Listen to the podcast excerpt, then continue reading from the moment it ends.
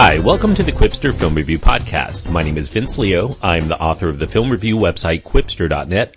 Thanks so much for listening. I hope that you enjoy the review you're about to hear. If you do, I do encourage you to click the subscribe button and you'll continue to get all of my reviews downloaded into your podcast player on a mostly daily basis.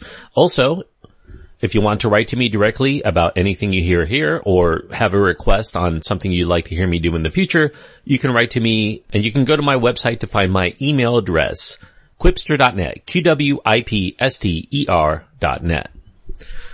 Elvis and Nixon is the film I'm going to be reviewing today. It's a comedy primarily. It does contain some dramatic elements. It's rated R because of some language and it runs an hour and 26 minutes. The main stars are Michael Shannon and Kevin Spacey, with supporting roles going to Alex Pettyfer, Colin Hanks, Johnny Knoxville, and Evan Peters. The director is Liza Johnson, and the screenplay is credited to Joey Sagal, Hanala Sagal, and Cary Elwes. Taken in December of 1970, the photograph of the meeting between President Richard Nixon and superstar entertainer Elvis Presley is still the most requested among all photographs in the National Archives. Not much is known regarding the genesis of their meeting or what the two very different men might have talked about in the White House before or after the snap took place, as the film emphasizes that this meeting occurred before Nixon's habit of surreptitiously recording all of his conversations.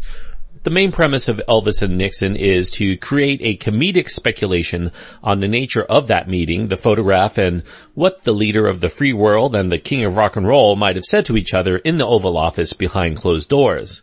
In this semi-fictional yarn, the impetus for Elvis Presley wanting to meet with either J. Edgar Hoover or Richard Milhous Nixon is born from his growing discontent at seeing where America has been headed, particularly in the growing cultural unrest among its people, from the hippie movement to the pot smokers to the war protesters to the Black Panthers. The king has decided that he can actually help the country if he can be made a federal agent.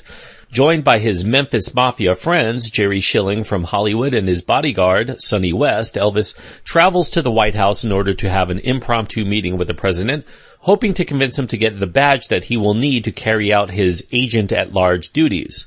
The road seems at an impasse, but Nixon's aides, sensing that a photograph of the two together could endear Nixon come re-election time to large swaths of the country who are big Elvis fans, particularly in the South, they try to make it happen despite Nixon's initial protests of this as some sort of joke.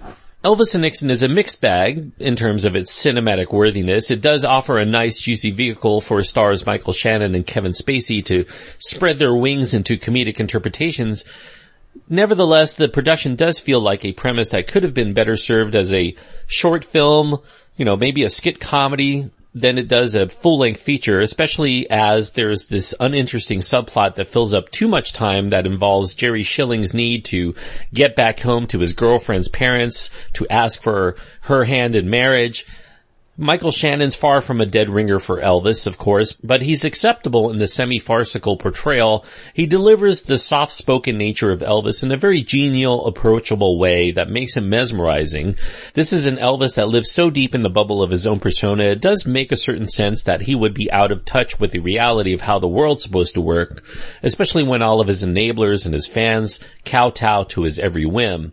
Equally impressive is Kevin Spacey, who keeps his caricature of Nixon mostly on the right side of believability, and it does give the much maligned president an affability and vulnerability even when he is at his most testy, and that makes the leader a sympathetic and likable and amusing character for the purpose of this film. The film does unfortunately suffer a little bit because of the lack of budget to see it truly come to life and it unfortunately shows in a few significant ways. One is that the film completely lacks any Elvis songs. You would think that Elvis would be a natural selection for a whole slew of examples on the soundtrack, but I'm sure that the exorbitant cost of the royalty payments that this would incur probably made this very limited and very modestly budgeted film have to cut some corners here. It does fill a lot of the places where you would find an Elvis song with some old soul oldies that fill in respectively such as Sam and Dave's Hold On I'm Coming, which plays over the title track.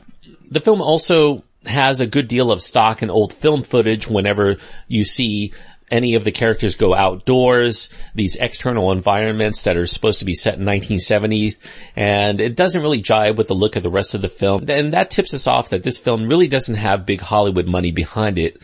It's distributed by Amazon Studios, the major retailer, the e-tailer I should say, into theaters before its inevitable home on the Prime streaming service. Elvis and Nixon's directed by indie veteran Liza Johnson, who had previously worked with Michael Shannon, who also co-produces this film, in her 2011 feature called Return. It's scripted by actor Joey Sagal along with his ex-wife Hanala and actor Cary Elwes. The, the film does stay watchable and mildly humorous throughout. It's an enjoyable film even if it tends to be a little bit insubstantial.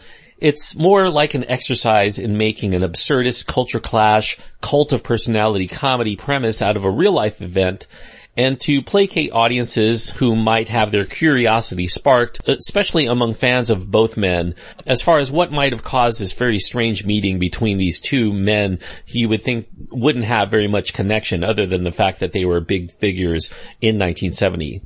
Now this might be more their story, and their, I mean, the people who made this film than his story, but they do spin a pretty entertaining yarn with the premise, for which I'm going to give it a modest recommendation. It's an odd duck of a film about two cultural figures who were, in many respects, quite an odd couple themselves, at least for this brief moment in time. So I'm going to give Elvis and Nixon three stars out of four, and three stars on my scale means that I do recommend this film primarily for people who are very interested in the subject matter. If you're an Elvis fan, if you're a fan of the actors, Michael Shannon, Kevin Spacey, you're going to get some pretty interesting roles here for them. If you're a fan of 1970 and you know, that era, this is certainly worth a look for a peek into uh, trivial history, I guess, but nevertheless, I do feel that it is entertaining enough for those people who have an interest in a comedic take on what might have happened in the meeting between Elvis and Richard Nixon. Thanks everyone for listening. I hope that you enjoyed the review. I encourage you to check out my website. You can get links to my Twitter feed and my Facebook page there, as well as read over 3,800 of my written reviews.